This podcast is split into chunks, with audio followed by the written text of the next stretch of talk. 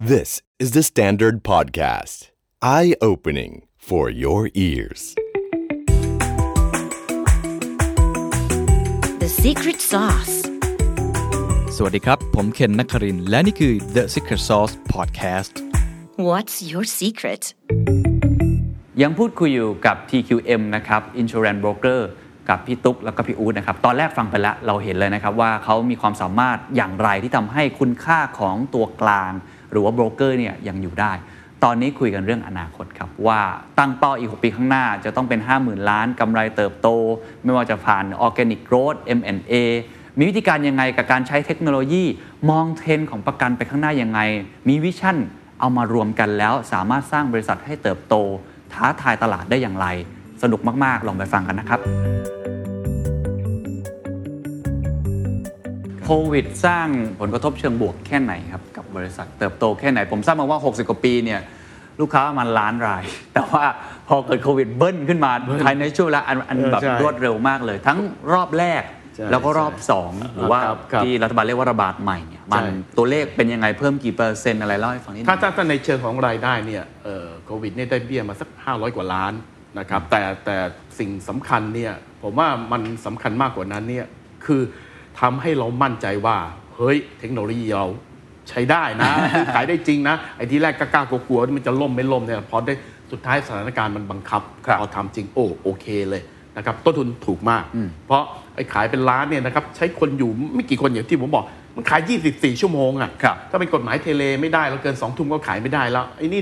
นอนไปตื่นมาตอนเช้าตัวเลขเพิ่มปึ๊บปึ๊บอ่ะเห็นภาพแล้วนะครับคราวนี้พอมาไอ้ระลอกใหม่เนี่ยนะฮะโอเควันนี้มันก็ยังเดินหน้าของมันอยู่นะครับแต่ใจลึกๆก็ไม่ไม่ไม่ไม่ได้อยากให้มันมันเกิดขึ้นนะครับเพราะฉะนั้นสิ่งนี้เป็นสิ่งที่กระทบในเชิงบวกนะครับทั้งเรื่องเทคโนโลยีเราเราได้ลงมือทำได้ฐานลูกค้ามาล้านรายซึ่งก็แน่นอนเขารู้จัก ที คิว เอ็ม เพิ่มมาเป็นล้านรายเลยเพิ่มอีกล้านรายเออผมก็คุยกันเลยเลยโอ้ทำมาหกสิบปีไอ้นี่มันใช้เวลาอยู่ไม่กี่เดือนมันเพิ่มเพราะอะไรเพราะกลายเป็นเทคโนโลยีคือเนี่ยถึงบอกว่ามันเอ็กโพเนนเชียลจริงนะถ้าเป็นสมัยก่อนนะเพิ่มอีกล้านหนึ่งเหรอผมก็ต้องรอไปอีกสามสิบปีสี่สิบปีใช่ไหมเออนี่มันมันมันมันมันก้าวกระโดดครับอันนี้ถ้าผลในเชิงลบก็ต้องยอมรับว่าถ้าในเชิงลบเนี่ยมันก็เศรษฐกิจเนี่ยนะครับ จี ดี พี มันก็หดไป เจ็ดถึงแปดเปอร์เซ็นต์ มันก็โดนกันหมดนะครับลูกค้าเองอ่าเคยซื้อชั้นหนึ่งบอกว่าวันนี้ต้องเซฟเซฟหน่อยก็อาจจะกลายเป็นประกันชั้นสามหรืออะไรเหล่านี้แต่ยังไงก็แล้วแต่นะครับประกันภัยเองเนี่ยเวลามันจะหดตัวมันก็ไม่ได้หดเยอะนะครับปีนี้ปีนี้หลายๆภาคส่วนนี่ก็เจ็บกันเยอะมากนะฮะแต่วินาศภัยเองเนี่ยก็ยังโตนะโตสัก สองถึงสามเปอร์เซ็นต์ ครับแต่ที่เกมเราโตสิบห้าครับเราไปกินมาเก็ตแชร์จากการทำงานในเชิงรุกนะครับครับฝั่งของวิตุกนะครับคิดว่าลูกค้าในรอบนี้เทียบกับรอบแรกเนี่ยมันจะเพิ่มขึ้นต่างกันยังไงบ้างไหมครับวันนี้ประมาณหมื่นแล้วใช่ไหมครับเราคิดว่าจะจะประมาณเท่าไหร่ครับตั้งเป้าไว้ประมาณล้านกว่าที่เป็นงานรีนิวซึ่ง ที คิว เอ็ม เนี่ยเป็นเจ้าแรกที่ทำนั้นก็อีกประมาณเดือนกว่าก็จะเริ่มการทำรีนิวเราก็เริ่มเห็นตัวเลขรีนิวเนี่ยเริ่มเริ่มเข้ามาเอ่อเอ่อเรื่องของรีนิวเนี่ยเราทำรีเสิร์ชไปเมื่อเมื่อสัก สามถึงสี่ เดือนที่แล้วตอนทำตอนแรกเนี่ยลูกค้าก็ต่อต่อคิดว่าจะต่อยุสมาสักห้าสิบกว่าเปอร์เซ็นต์ไม่อยู่ห้าสิบ หกสิบวิ่งประมาณตอนนี้น่าจะเพิ่มครับแล้วก็เราทำก่อนก่อนจะเกิดเราทำช่วงที่ตอนนั้นทำแล้วก็เกิดเชียงใหม่ลูกค้าบอกว่าโอ้ไม่ไม่ฉันต่อแน่ๆแล้ว แต่คือขอต่อเลยได้ไหมตอนนั้นตัวเลขก็ขึ้นมาประมาณสักเจ็ดสิบกว่าเปอร์เซ็นต์ตอนนี้ตูคิดว่าลูกค้าน่าจะต่ออายุเนี่ยเกินเกินแปดเก้าสิบเปอร์เซ็นต์ เลย คือนี่คือถามคุณเคนคุณเคนได้ซื้อประกันโควิดไปบ้างแล้วเหรอคะของ ที คิว เอ็ม เนี่ยนะครับแล้วก็ถามว่าคุณเคนคิดว่าต่อครับคิดว่าคงจะต้องต่อเพราะดูสถานการณ์แล้วคือถ้าถ้าโดยทั้งอุตสาหกรรมเนี่ยนะครับตั้งแต่เกิดโควิดระบาดจนถึงวันนี้เนี่ย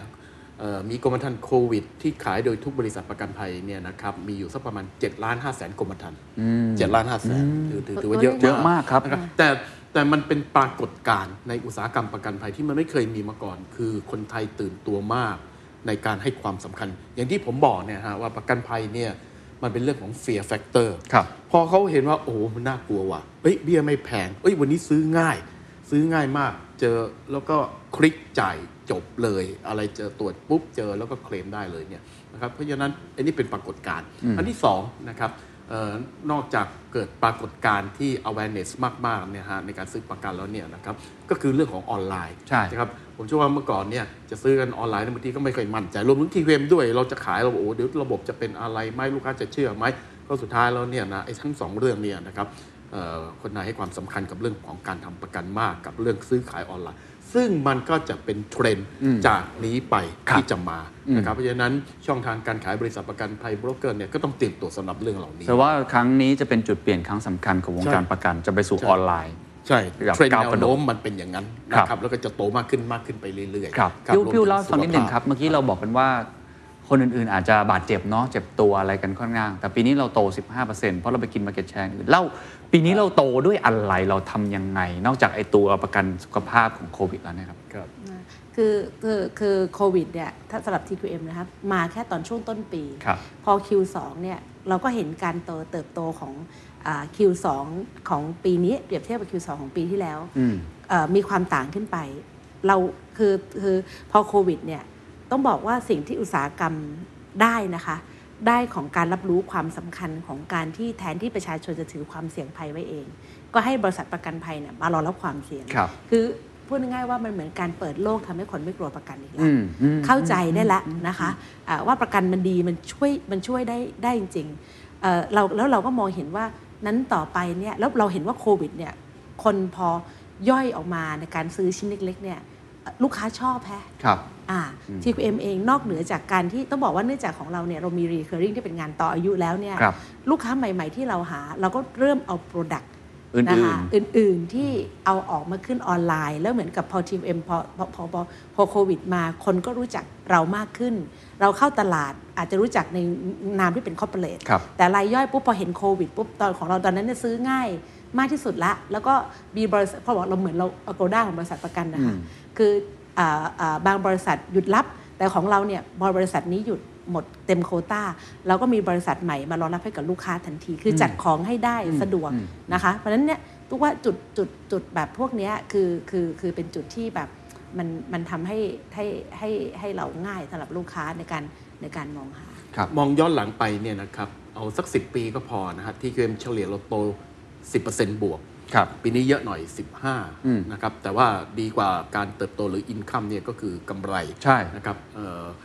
สามไตรมาสนะครับกำไรมากกว่าปีแล้วสี่สิบกว่าเปอร์เซ็นต์ถามว่าเพราะอะไรก็เพราะเทคโนโลยีนั่นแหละเทคโนโลยีที่มาช่วยเพราะว่าคนแบ็กออฟฟิศเนี่ยเราฟีดมาตั้ง สองถึงสาม ปีแล้วนะครับฝ่ายขายรับเพิ่มมันก็มีเป้ามียอดมันก็โตของมันไปเพราะฉะนั้นผมว่าไอ้ตัวหัวใจสำคัญมากๆเลยเนี่ยใช้เทคโนโลยีมาลดต้นทุนหัวใจสำคัญมากๆที่เราโตมา10กว่า10กว่าเปอร์เซ็นต์เนี่ยนะฮะตลอดเพราะว่าเราไม่เคยหยุดนิ่งที่จะพัฒนานะครับอย่างที่เรียนเนี่ยพอร์ตโฟลิโอของ ที คิว เอ็ม เนี่ยนะครับลูกค้าล้านกว่ารายเนี่ยนะครับถ้าแบ่งแล้วเนี่ยเป็นลูกค้าเก่าเนี่ย หกสิบเปอร์เซ็นต์ นะครับลูกค้าเก่า หกสิบเปอร์เซ็นต์ ลูกค้าใหม่ สี่สิบเปอร์เซ็นต์ นั่นหมายถึงอะไรทุกๆปีเนี่ยเราก็ขยายทุกช่องทางนะครับช่องทางใหม่ๆอย่างปีนี้เนี่ยไปขยายแม้กระทั่งรากหญ้าเราก็ให้ความสำคัญนะครับออกโปรดักต์ง่ายๆเบียร์ไม่แพงไปอยู่ในตู้บุญเติมอ่านะอันนี้ก็ปรากฏการณ์ใหม่เหมือนกันนะครับตู้มันเติมมีแสนกว่าตู้นะครับ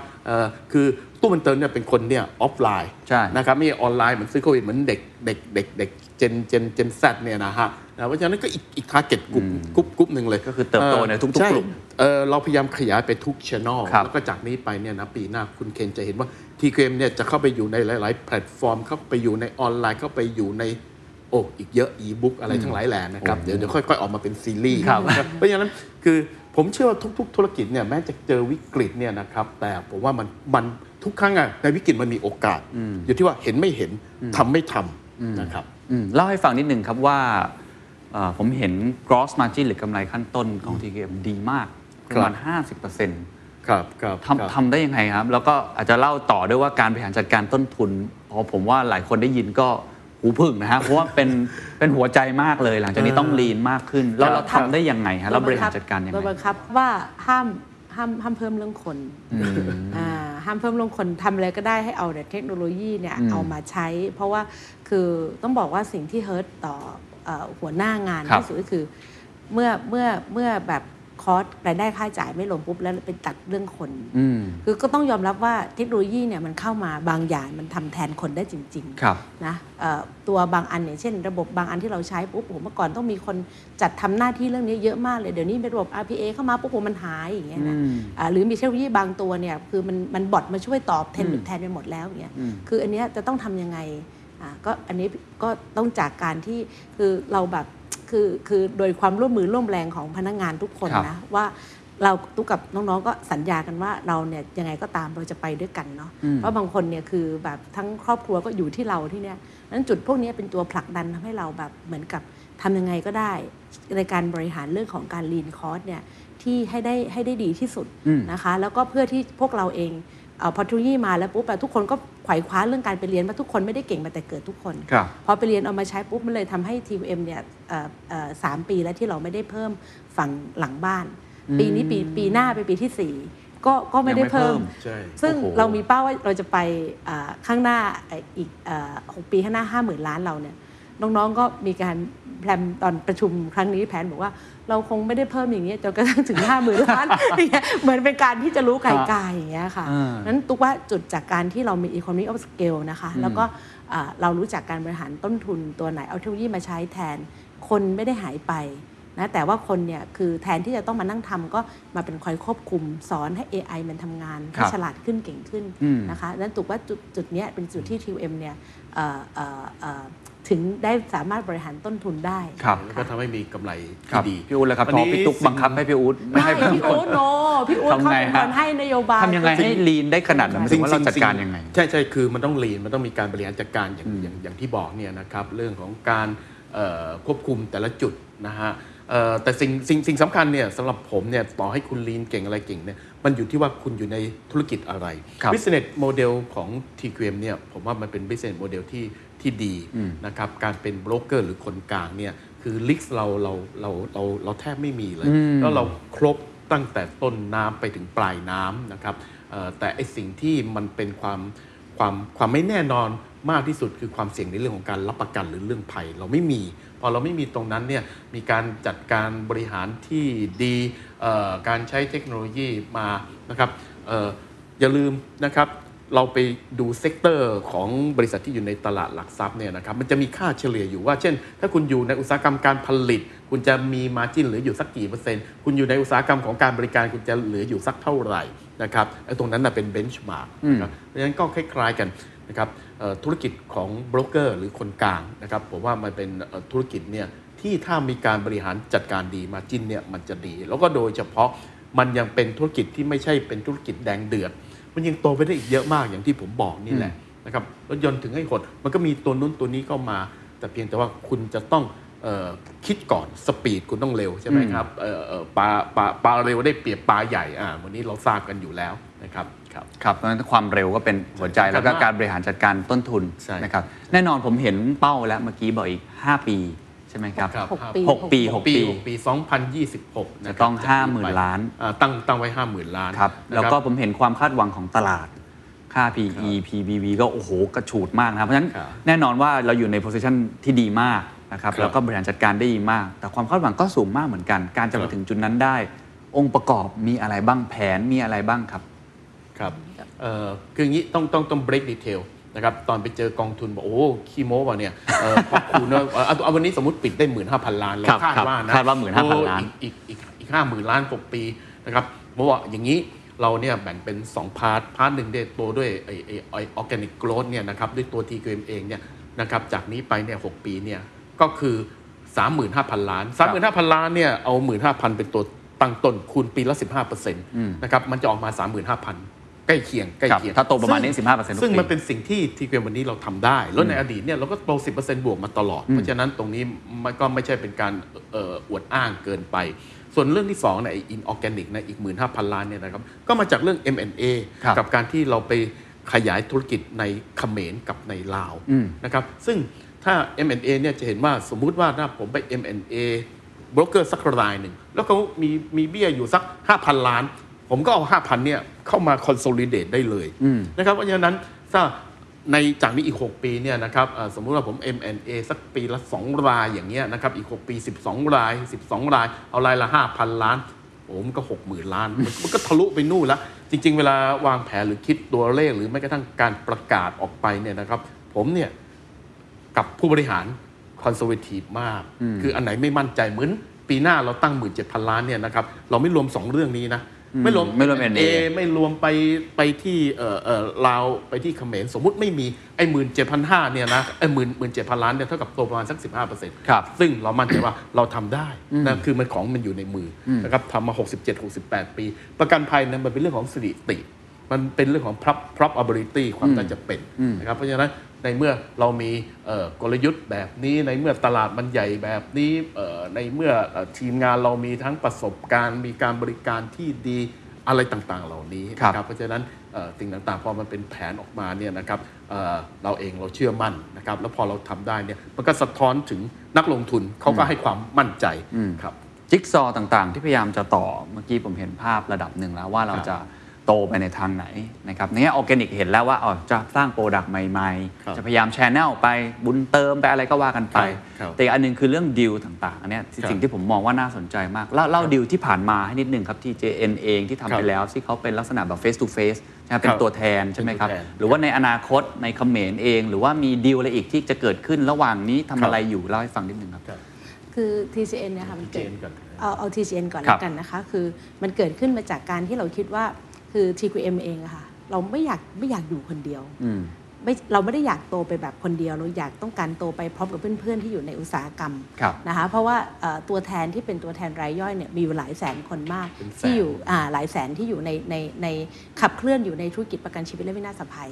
เราก็มองว่าถ้าอย่างนั้นปุ๊บเนี่ย ที คิว เอ็ม เนี่ยทำเทคโนโลยีปีหนึ่งเนี่ยโอ้โหเราแบบทั้งพัฒนาทั้งคนคิดทั้งทั้งซื้อของเข้าเนี่ยมูลค่าเนี่ยโอ้โหแบบที่บอกว่ามันมันมูลค่าหลายร้อยล้านมากตั้งแต่เราทำกันมานะคะหรือแต่ละปีที่จะพัฒนาเพิ่มขึ้นนั้นแต่ว่าถามว่าแล้วทัพพัฒนาไปแล้วปุ๊บเนี่ย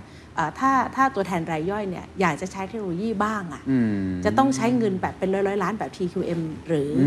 อ่าเราก็มองว่ามันก็โอกาสอย่างนั้นยากเพราะนั้นทำอย่างนี้ได้ไหมหาเพื่อนนะที่ที่คือต้องบอกว่าทุกคนเนี่ยจะมีคอมมูนิตี้ของตนเองงานบางอันนะคะเขาลูกค้าเนี่ยเขาจะมีแบบตัวแทนเองเขาจะมีกลุ่มคนที่เชื่อมั่นในเซอร์วิสของเขาที่ทุกเรียนนะคะธุรกิจประกันเนี่ยมันมาพร้อมกับไฮเทคกับไฮทัชนะคะเป็นเทคโนโลยีอย่างเดียวทุกคนไม่อยากคุยกับบอททุกคนอยากได้คนเซอร์วิสมีปัญหาเขามีความเชื่อมั่นว่าคนเนี้ยเคลียร์เขาได้จัดการเขาได้ก็ได้เกิด ที ซี เอ็น เกิดขึ้นเพื่อที่เอาระบบเทคโนโลยีเนี่ยไปให้เพื่อนๆตัวแทนใช้แล้ว ที คิว เอ็ม ได้อะไรเราก็คือเหมือนกับ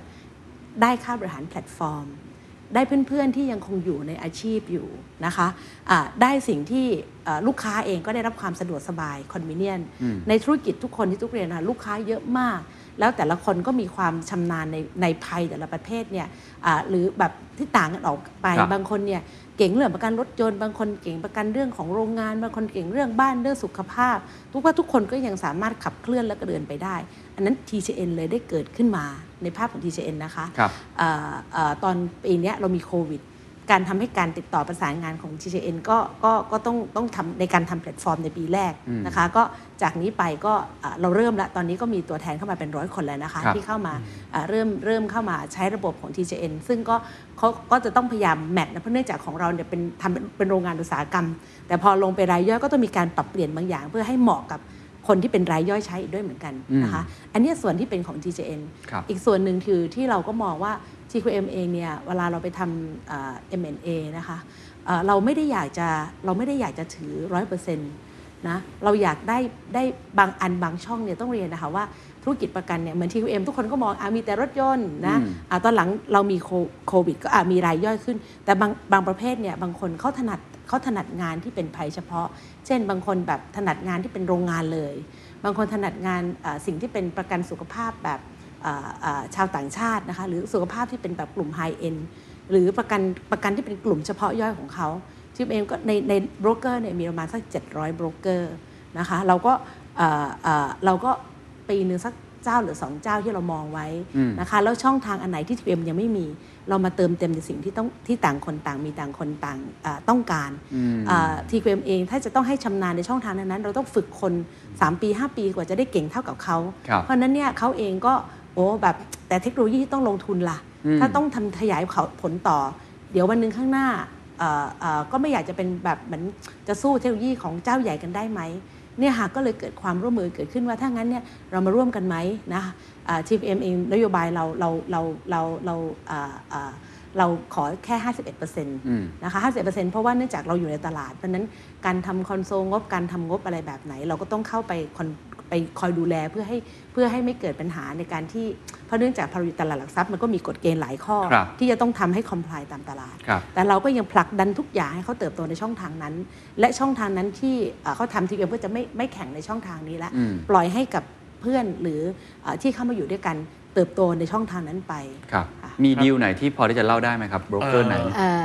จริงจริงจริงเนี่ยน่าน่าน่าน่าจะใกล้จบแต่คราวนี้พอมันมีเรื่องของการที่จะไฟนอลเนี่ยนะครับเรื่องราคาเรื่องอะไรก็ดีเนี่ยนะครับเร็วๆนี้ตอนต้นปีก็น่าจะจบ หนึ่งถึงสอง ดีลนะฮะย้อนกลับไปทีเจนิดนึงคือคือผมเนี่ยอย่างที่เรียนว่าอยู่ในธุรกิจมาตั้งแต่คุณปู่คุณพ่อมันมีเพนพอยต์ของคนขายประกันอย่างหนึ่งเนี่ยคือคนขายประกันเนี่ยนะครับที่เป็นตัวแทนเนี่ยนะได้ขายได้เฉพาะบริษัทเนี่ยมีตั้ง สองแสน รายแล้วสองแสนรายเนี่ยออกจากธุรกิจปีปีนึงก็เยอะแยะคนเข้ามาใหม่ก็เยอะแยะนะฮะเราก็มองว่าเอ๊ะเพนพอยต์ของคนเหล่านี้เนี่ยคือคือบางทีเขาเองเนี่ยมีใบอนุญาตเขามีความรู้แต่บางครั้งเนี่ยเขาขาดวันนี้ต้องบอกว่าต้องมีเทคโนโลยีแล้วต้องมีแอปอะไรลงไปอำนวยความสะดวก เ, เรื่องของ Database อะไรต่างๆเรื่องของ Service สาขาที่มีอยู่ทั่วนะครับเพราะนั้นบอกว่าเฮ้ยถ้างั้นเนี่ย ที คิว เอ็ม เนี่ยเราตอบโจทย์หมดคือเราเองเราไม่ได้เก่งทุกเรื่องแล้วประชากรหกสิบกว่าล้านเราไปบริการหกสิบกว่าล้านเนี่ยมันก็คงไม่ไหวเอาตัวแทนเอาแสนคนก็พอจริงๆ สองแสน นะครับ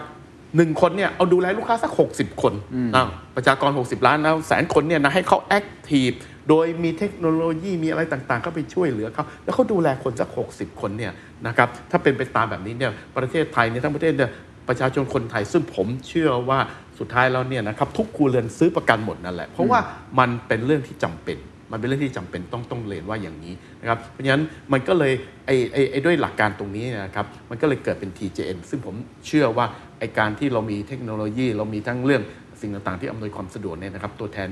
เหล่านี้นะครับก็สามารถที่จะมาใช้ใช้ใช้บริการตรงนี้ได้นะครับแล้วเขาก็โตต่อไปของเขาได้นะครับแล้วก็อีกอันนึงนะครับซึ่งก็เป็นแผนในปีหน้านะเรื่องการไปลงทุนในลาวในเขมรนะครับเริ่มต้นเนี่ยเอ่อ เอ็ม โอ ยู ผ่านไปเรียบร้อยแล้วนะครับเราจะเข้าไปเอ่อเป็นลักษณะเป็น บี ทู บี ก่อนเพราะว่าพาร์ทเนอร์เอ่อการไปลงทุนต่างประเทศผมว่าพาร์ทเนอร์นี่สำคัญมากๆนะครับพาร์ทเนอร์ของเราเนี่ยเป็นเป็นนักธุรกิจนะครับมีธุรกิจอยู่ในลาวในเขมรเยอะนะครับ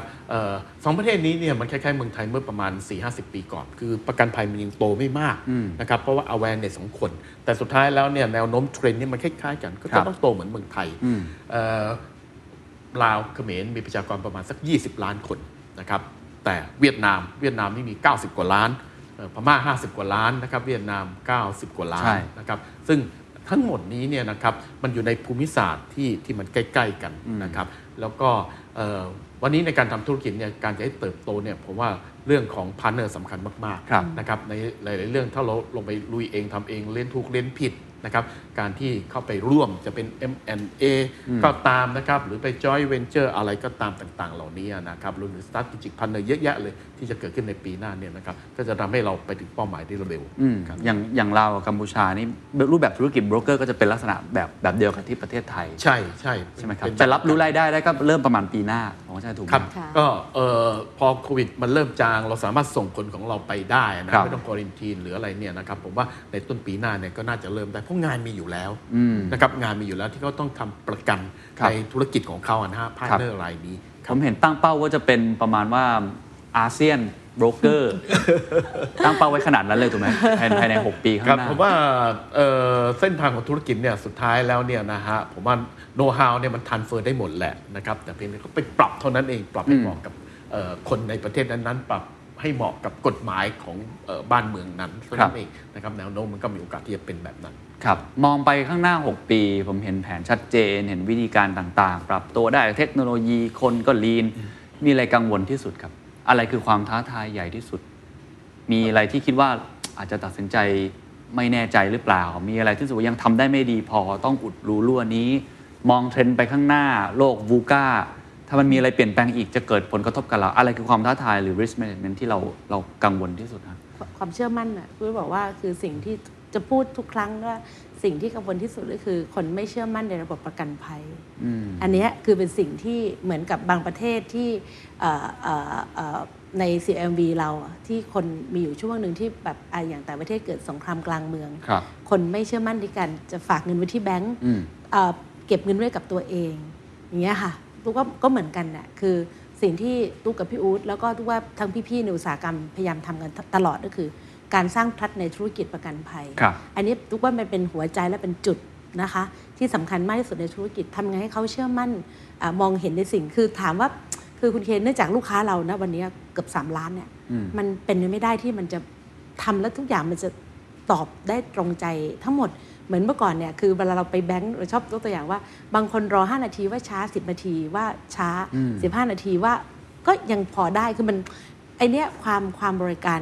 ถ่องใจตรงนี้คือแต่ละคนไม่เหมือนกันเพราะฉะนั้นตัวคิดว่าสิ่งที่เราเราคิดว่าสิ่งที่เราทำนะแล้วก็ทำไม่ได้เฉพาะในสิ่งที่เอ็มทำทำไปในภาคอุตสาหกิจคือการสร้างความเชื่อมั่นนะก็จะเห็นว่าทุกครั้งที่เกิดเหตุเกิดภัยทั้งตัวสมาคมโบรกเกอร์สมาคมชีวิตสมาคมวินาศภัยหรือคอปพ.เองก็จะต้องออกมาสร้างความเชื่อมั่นให้กับคนอย่างเสมอเราเองเนี่ยเราย้ายจากเมื่อก่อนเนี่ยธุรกิจประกันภัยเราอยู่กระทรวงพาณิชย์ก็ย้ายเข้าไปอยู่กระทรวงการคลังนะเพื่อที่จะได้แบบหน่วยงานที่กำกับดูแลก็จะได้เพื่อความเข้มแข็งทางด้านการเงินเพราะว่าถ้าเผื่อแบบเหมือนซื้อประกันแล้วไม่ได้ประกันน่ะทำไม่ได้เคลมไม่ได้อันนี้ค่ะคือเพราะฉะนั้นสิ่งที่ถามว่าจุดที่เราจะต้องสร้างความเชื่อมั่นคือแล้วก็คิดว่าเป็นจุดหนึ่งที่จะเปลี่ยนก็คือเรื่องของความเชื่อมั่นครับค่ะของพี่อู๊ดล่ะครับนะครับเทคโนโลยีผมไม่เป็นห่วงอย่างที่เรียนเนี่ยนะฮะว่าเพราะว่าเรา disrupt ตัวเองก็พัฒนาเทคโนโลยีเลยแล้วก็เทคโนโลยีอย่างเดียวมันไม่ได้มันต้องใช้คนด้วยก็คือเรื่องบริการซึ่งอันนี้เป็นข้อเด็ดเดี่ยวของ ที คิว เอ็ม นะครับเรื่องของ trust หรือความเชื่อมั่นเนี่ยนะฮะคือวันนี้ถ้าเปรียบเทียบกับในอดีตเนี่ยคือในอดีตเนี่ยนะครับทุกๆครั้งคนที่อยู่ในอุตสาหกรรมประกันภัยเนี่ยมีความรู้สึกขนลุกทุกทีเวลาบริษัทประกันภัยใดบริษัทประกันภัยหนึ่งถูกปิดเพราะขาดความเชื่อมั่นเพราะขาดเรื่องเงินทุนสำรองเพราะมีปัญหาเรื่องจ่ายเคลมโอ้ขนลุกทุกทีเลยนี่คือความเชื่อมั่นนะครับแต่วันนี้เองเนี่ยนะครับกฎกติกาคอปพ.หลายๆอย่างเงินสำรองการตรวจสอบคุมเข้มมากแล้วก็คงเหมือนกันทุกประเทศนะฮะธุรกิจเนี่ยนะครับโดยเฉพาะทางประกันภัยเนี่ยประกันภัยเนี่ยมันคืออยู่ในเซกเตอร์เรื่องการเงินความเข้มแข็งทางการเงินเนี่ยนะครับกับการมีมีวินัยเนี่ยนะครับมาเป็นอันดับต้นๆนั่นหมายถึงว่าถ้าคุณจะขายพันล้านหรือหมื่นล้านเนี่ยคุณต้องมีเงินสำรองซึ่งเข้าไปตรวจสอบอยู่ได้ตลอดเวลานะครับแล้วก็เราก็ยังมีสมาคมประกันวินาศภัยมีเงินกองทุนอะไรต่างๆที่จะมาช่วยเหลือลูกค้าแต่ยังไงก็แล้วแต่นะครับแนวโน้มในอนาคตเนี่ยนะครับคือผู้ที่จะเป็นผู้นำในธุรกิจได้จะเป็นบริษัทประกันภัยหรือเป็นโบรกเกอร์ได้เนี่ยนะครับคือต้องมีความมีความเข้มแข็งแล้วก็มีเรียกว่ามีมีมีมีมียอดขายหรือมีรายได้ที่ใหญ่นะครับเพราะว่ามันจะแข่งขันกันมากประกันภัยจะเป็นเรื่องเขาเรียกว่าเป็นเรื่องของที่ทุกๆคนต้องทำพอทุกๆคนต้องทำปุ๊บเนี่ยการแข่งขันมันจะสมบูรณ์แบบเบี้ยประกันก็จะต้องแข่งขันกันด้วยอะไรกันด้วยนะครับเพราะฉะนั้นพอแข่งขันสมบูรณ์แบบเนี่ยผู้เล่นรายเล็กเนี่ยนะครับจะไม่มี economy of scale ก็จะอยู่ลำบากนะครับเพราะฉะนั้นทุกคนก็ต้องต่างพัฒนาแต่ถามว่าโอกาสมีไหมโอกาสมีนะครับมันยังมีโอกาสอีกเยอะมากครับที่เกมวันนี้นะครับตลอดเวลานะครับหกสิบกว่าปีเนี่ยนะครับไอ้ตัวความเชื่อมั่นความซื่อสัตย์ที่มันเป็นคำคำแรกเลยนะครับ เ, เราปลูกฝังให้พนักงานทุกๆคนเนี่ยนะครับก็เลยอยู่ใน เอ่อ อยู่ใน ดี เอ็น เอ ของพนักงานทุกๆคนแล้วก็อยู่ในธุรกิจด้วยครับมองอนาคตไปอีก ห้าถึงหก ปีข้างหน้ารูปแบบของผมใช้คำอุตสาหกรรมแล้วกันประกันภัยหรือประกันชีวิตเองก็ตามทีเนี่ยจะเปลี่ยนไปยังไงครับเรามองวิสัยทัศน์ข้างหน้าไปยังไงอันนี้ไม่ใช่แค่ ที คิว เอ็ม แล้วผมอยากเห็นภาพรวมแฟกเตอร์ต่างๆเยอะมากมายสังคมผู้สูงอายุนะครับจีนหรืออาเซียนก็กำลังซื้ออะไรก็เติบโตขึ้นถูกไหมครับหรือว่าเรื่อง disruption เทคโนโลยีต่างๆมันรูปแบบของธุรกิจนี้มันจะเป็นยังไงฮะหน้าตาเอออย่างที่เรียนตั้งแต่ต้นนะครับเอ่อตัวที่จะมาเนี่ยนะครับคือประกันสุขภาพนะครับโอ้ปีนี้ก็โตเข้าไปฟังวินาศภัยเนี่ยโตไปตั้ง หกสิบเปอร์เซ็นต์ ครับแล้วยังมีรูนอีกเยอะมากเบี้ยในระบบปีนี้วินาศภัยเนี่ยนะฮะสุขภาพเนี่ย ห้าหมื่น กว่าล้านยังโตไปได้อีกนะครับจากไอ้เบี้ย แปดแสน ล้านเนี่ยนะครับเอ่ออันที่สองนะครับพอเกิดโควิดปุ๊บเทรนด์แนวโน้มการขายประกันออนไลน์ก็มีมากขึ้นมากขึ้นมากขึ้นเพราะฉะนั้นคนที่จะขายได้ก็ต้องมีเทคโนโลยีก็ต้องกลับไปอีกมีเทคโนโลยีได้ก็ต้องลงทุนนะครับเอ่อรายใหญ่บิ๊กเพลเยอร์ก็จะเป็นคนที่มีสัดส่วนที่ใหญ่มากนะครับ ห้าถึงสิบ บริษัทนี่จะจะจะจะกินมาร์เก็ตเข้าไป ครึ่งค่อนเข้าไปแล้วนะครับแนวโน้มจะเป็นอย่างนั้นประชาชนเห็นความจำเป็นแล้วล่ะนะครับเมื่อก่อนบอกว่าจะขายประกันภัยต้องไปตื้อวันนี้ไม่ต้องแล้วนะจากจากปรากฏการณ์เรื่องของโควิดนะครับคนเนี่ยจะจะจะจะวิ่งเข้ามาหาประกันภัยเองแต่ขณะเดียวกันเขาก็จะต้องเลือกบริษัทนะครับหรือคนขายเนี่ยที่เขามีความมั่นใจ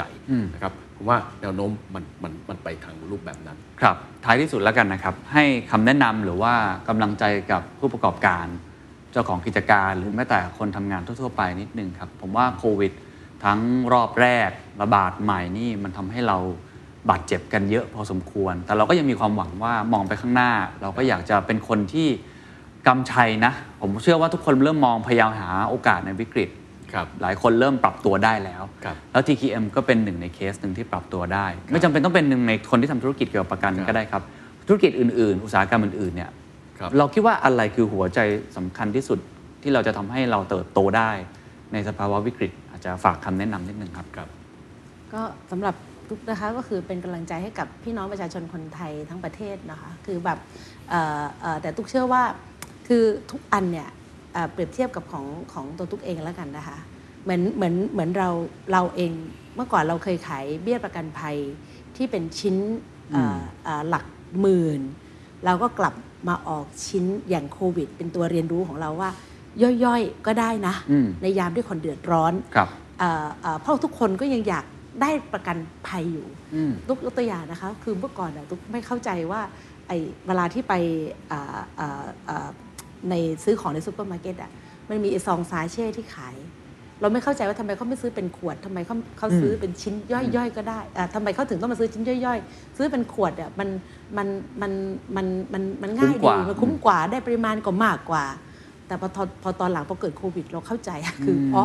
คนไม่จำเป็นต้องขายประกันชิ้นใหญ่บ้างก็ได้นะใช้ชิ้นชิ้นย่อยๆให้คนได้ได้ซื้ออาจจะมากหน่อยแต่ก็เทคโนโลยีเข้ามาช่วยเพราะฉะนั้นทุกมองอย่างนี้ค่ะว่าเราเองอะทุกอย่างต้องปรับตัวเหมือนเหมือนพนักงานบอกว่าพี่คือเนี่ยลูกเพื่อนเพื่อนบอกว่าดีเนาะทีเอ็มแบบคือคือแบบ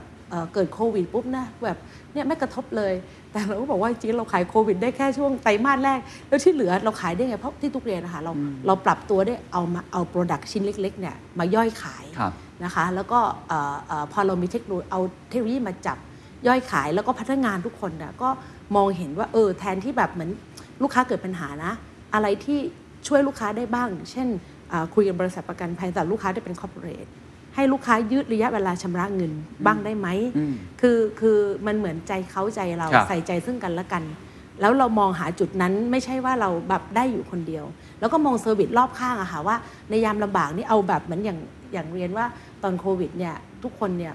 คือเหมือนตัวเองตอนนี้พอกลับมารอบสองสิ่งที่จะเป็นอีกโลกหนึ่งคือคล้ายๆโรคกังวลนะเฮ้ยฉันไม่สบายปุ๊บเนี่ยจะเป็นโควิดหรือเปล่าอ่าเราก็มีมีทีมที่เหมือนกับคล้ายๆเดี๋ยวนี้มันมีระบบการที่ให้ปรึกษาทางทางโทรศัพท์ได้ว่าเนี่ยไม่ต้องไปหาคุณหมอนะก็ดูซิอาการแบบนี้เบื้องต้นเนี่ยทำยังไงเราก็เอาเซอร์วิสพวกนี้มาหาให้ลูกค้านะคะเหมือนทำคล้ายๆคล้ายๆแบบเทเลเมดิซีนให้คอนให้คอนซัลท์เบื้องต้นก่อนเพื่อความคลายกังวลของคนจุดพวกนี้ล่ะค่ะทุกว่าถ้าทุกคนมองเห็นว่าปรับเปลี่ยนยังไงทำอะไรสินค้าที่เราเคยขายชิ้นใหญ่ๆก็มาย่อยเหมือนแบบพวกเราไปไปภูเก็ตอันนี้เอาอย่างนี้นะคะภูเก็ตเนี่ยสมัยก่อนเนี่ยเราจะนอนวิลล่าเนี่ยผมไม่กล้าจ่ายอ่ะมันมันแพงมากแต่พอเขาทำย่อยลงมาให้ราคามันคนไทยจับต้องถึงได้ทุกว่าสิ่งพวกนี้ค่ะมันก็ทำให้พวกเราแบบขับเคลื่อนกันออกไปได้แล้วก็เหนืออื่นใดนะคะนอกจากเป็นกำลังใจก็คงจะต้องคนไทยทุกคนละค่ะเราก็ตอนนี้ต้องเอ่อ อะไรที่รู้สึกว่าเราความเสี่ยงความเสี่ยงที่เราเข้าไปอยู่ในชุมชนที่เป็นโควิดเราก็เหมือนกับผู้ประกอบเหมือนอย่างที่ ที คิว เอ็ม อะค่ะตอนนี้เราเริ่มทำการแบบ work from home จริงๆต้องบอกว่า work from anywhere เราก็ใช้มาตั้งแต่ตอนโควิดเลยนะคะแต่พอจะเกิดปุ๊บเนี่ยองค์กรต้องรีบปรับเลยแล้วก็ต้องบอกพนักงานเลยคือตอนนี้ใครที่อยู่ในจุดเสี่ยงเราให้เราให้ work from home เลยนะคะเรารู้จักรับผิดชอบต่อแบบสังคมกันช่วยกันเกิดอะไรขึ้นณเวลานี้มันมันมันปรับหนึ่งปรับตัวนะคะอันที่สองต้องเสียสละซึ่งกันและกันเชื่อว่าอย่างนี้เราก็ทั้งธุรกิจทั้งประเทศและทุกคนก็จะพากันแล้วก็อยู่รอดกันได้ครับข้อมูลของพี่ตุ๊กครับพี่อุดครับปิดท้ายผมนึกถึงคำของพี่จิกประภาสชนสลานนท์แกว่ามีชีวิตเนี่ยนะมันสุดท้ายมันมีประโยคเดียว ไม่ว่าคุณจะกอดคอหัวเราะมีความสุขร้องเพลงหรือไม่ว่าจะนั่งจมจ่อมร้องไห้เพราะเจอปัญหาหนักแต่สุดท้ายประโยคเดียวคือแล้วมันก็จะผ่านไปใช่ไหมฮะแล้วมันก็จะผ่านไปก็คล้ายๆกันวิกฤตโควิดเนี่ยสุดท้ายมันก็จะผ่านไปถ้าเปรียบเทียบผมเกิดไม่ทันสงครามโลกครั้งที่สองแต่แม่ผมเกิดทันนะครับแม่ปีนี้เก้าสิบสองปีนะแม่แม่เล่าให้ฟังว่าตอนสงครามโลกครั้งที่สองแม่เป็นคนอยุธยานะครับคือเอ่อตอนนั้นแม่เด็กมากจะตัดขวบอะไรเงี้ยนะฮะมันก็จะมีหวอมาก่อนนะเราเคยดูในหนังคู่กรรมอะไรเงี้ยบรรยากาศ อารมณ์นั้นนะมั้งว้าวโอ้ลูกเด็กเล็กแดงนี่ก็ต้องจูงจากบ้านเพราะไม่รู้มันจะบอมตรงไหนใช่ไหมฮะแล้วก็จะมีหลุมหลบภัยนะก็ขุดหลุมเนี่ยแหละอยู่ในบ้านไม่ได้ก็เข้าไปมุดหลุมหลบภัยเด็กก็จะตัวสั่นร้องให้กระจองงอแงนึกถึงอารมณ์มันประมาณนั้นนะครับแล้วสุดท้ายมันก็ผ่านผมมานั่งเปรียบเทียบโอ้ถ้าเราเกิดอยู่ในยุคนั้นเนี่ยสงสัยมันมันมันน่ากลัวกับโควิดซะอีกนะครับโควิดเนี่ยคือผมเชื่อว่าสุดท้ายเนี่ยมนุษย์เนี่ยก็พัฒนาเรื่องวัคซีนแล้วแล้วแล้วมันก็หายไปกลับมาถึงธุรกิจอาจจะเป็นโชคร้ายโชคดีในความโชคร้ายที่ผมกับคุณตุ๊กเนี่ยผ่านยุคไอ้ไอ้ปีสี่สิบต้มยำกุ้งมามันก็เลยกลายเป็นวัคซีนอย่างดีทำให้เราคอนเซอร์เวทีฟมากนะโดยเฉพาะเรื่องการเงินมาวันนี้เองเนี่ยถาม ซี อี โอ เขาสำรวจมาแล้วประโยคแรกๆเลย ซี อี โอ ทุกบริษัทพูดเหมือนกันหมด cash is king นะครับเหมือนกันนะฮะที่เคยเราเราเราเราเราดีนะฮะเรามีความเข้มแข็งทางการเงินนะครับเพราะฉะนั้นในทุกๆวิกฤตนะครับประกันภัยหรือจะอะไรก็แล้วแต่นะครับหรือแม้กระทั่งหรือแม้กระทั่งเอาแบบธุรกิจการท่องเที่ยวคือมันมันมันแทบจะเป็นศูนย์แต่บอกว่าวันนี้เองเนี่ยการท่องเที่ยวที่แทบจะเป็นศูนย์นะเอาผมยกเคสอย่างดุสิตก็แล้วกันพี่แต้มพี่แต้มนี่แหละโอ้คือแกแกไม่ต้องให้รอให้โควิดพอดีมันก็เป็นจังหวะที่แกต้องรีโนเวทหรือทั้งหมดแต่กลายเป็นว่าเฮ้ยรายได้แกไม่ได้ลดลงเพราะว่าแกก็เอาฟังก์ชันอะไรของแกต่างๆเนี่ยนะแกเก่งเรื่องของเซอร์วิสเรื่องของการทำอาหารเรื่องอะไรต่างๆก็ปรับเปลี่ยนโมเดลธุรกิจเสียแล้วก็ยังมีอีกเยอะแยะนะครับมันมีไอ้ร้านขายข้าวต้มเป็ดเจ้าหนึ่งที่ผมชอบมากพอตั้งแต่เกิดโควิดเนี่ยนะฮะเออแล้วก็บอกว่าโอ้คนมากินก็ลดน้อยลงแต่บอกว่ารายได้แกไม่โตแกก็บอกว่าแกก็ขายเอ้ยขายขายขายอาหารผ่านไอ้ไอ้พวกพวกพวกไลน์แมนอะไรทั้งหลายเนี่ยกลายเป็นรายได้ก็มาชดเชยนี่ไงเอ่อสิ่งต่างๆเหล่านี้ผมเชื่อว่ามนุษย์เนี่ยนะฮะขอให้คุณมองไปข้างหน้าแล้วก็มองว่าเดี๋ยวมันก็ผ่านไปนะครับแล้วก็มองทุกวิกฤตให้เป็นโอกาสมันมีรูมสำหรับคุณแล้วสิ่งสำคัญพอคุณกลับขึ้นมาคุณจะมี market share ที่เยอะขึ้นเพราะหลายๆคนคือพอล้มหายตายจากออกจากธุรกิจไปอันนั้นมันมักจะเป็นอย่างนี้เสมอสำหรับผู้ที่อยู่รอดได้วันที่มันมาอยู่ในระนาบปกติแล้วคุณจะใหญ่ขึ้นครับนี่ก็เป็นธรรมชาติของธุรกิจกัดฟันอดทนไว้แล้วก็มองไปข้างหน้านะครับแล้วก็เดี๋ยวมันก็จะผ่านไปเกิดขึ้นตั้งอยู่ดับไปใช่ไหมมันเป็นแบบสัจธรรมที่พระเจ้าท่านสอนไว้แล้วก็ไม่ว่าผ่านมา สองพัน กว่าปีมันก็มันก็ทุกว่าเราใช้ในธุรกิจนี้ได้เกิดขึ้นตั้งอยู่ดับไปครับวันนี้ขอบคุณมากนะครับครับยินดีครับสวัสดีครับสวัสดีครับAnd that's the secret sauce. ถ้าคุณชื่นชอบ The Secret Sauce เอพิโซดนี้นะครับก็ฝากแชร์ให้กับเพื่อนๆคุณต่อด้วยนะครับและคุณยังสามารถติดตาม The Secret Sauce ได้ใน Spotify, SoundCloud, Apple Podcast, Podbean, Joox, YouTube และ Podcast Player ที่คุณใช้อยู่นะครับและอย่าลืมติดตาม Facebook Fanpage The Secret Sauce เข้ามาติชมเข้ามาพูดคุยกับผมได้เลยนะครับ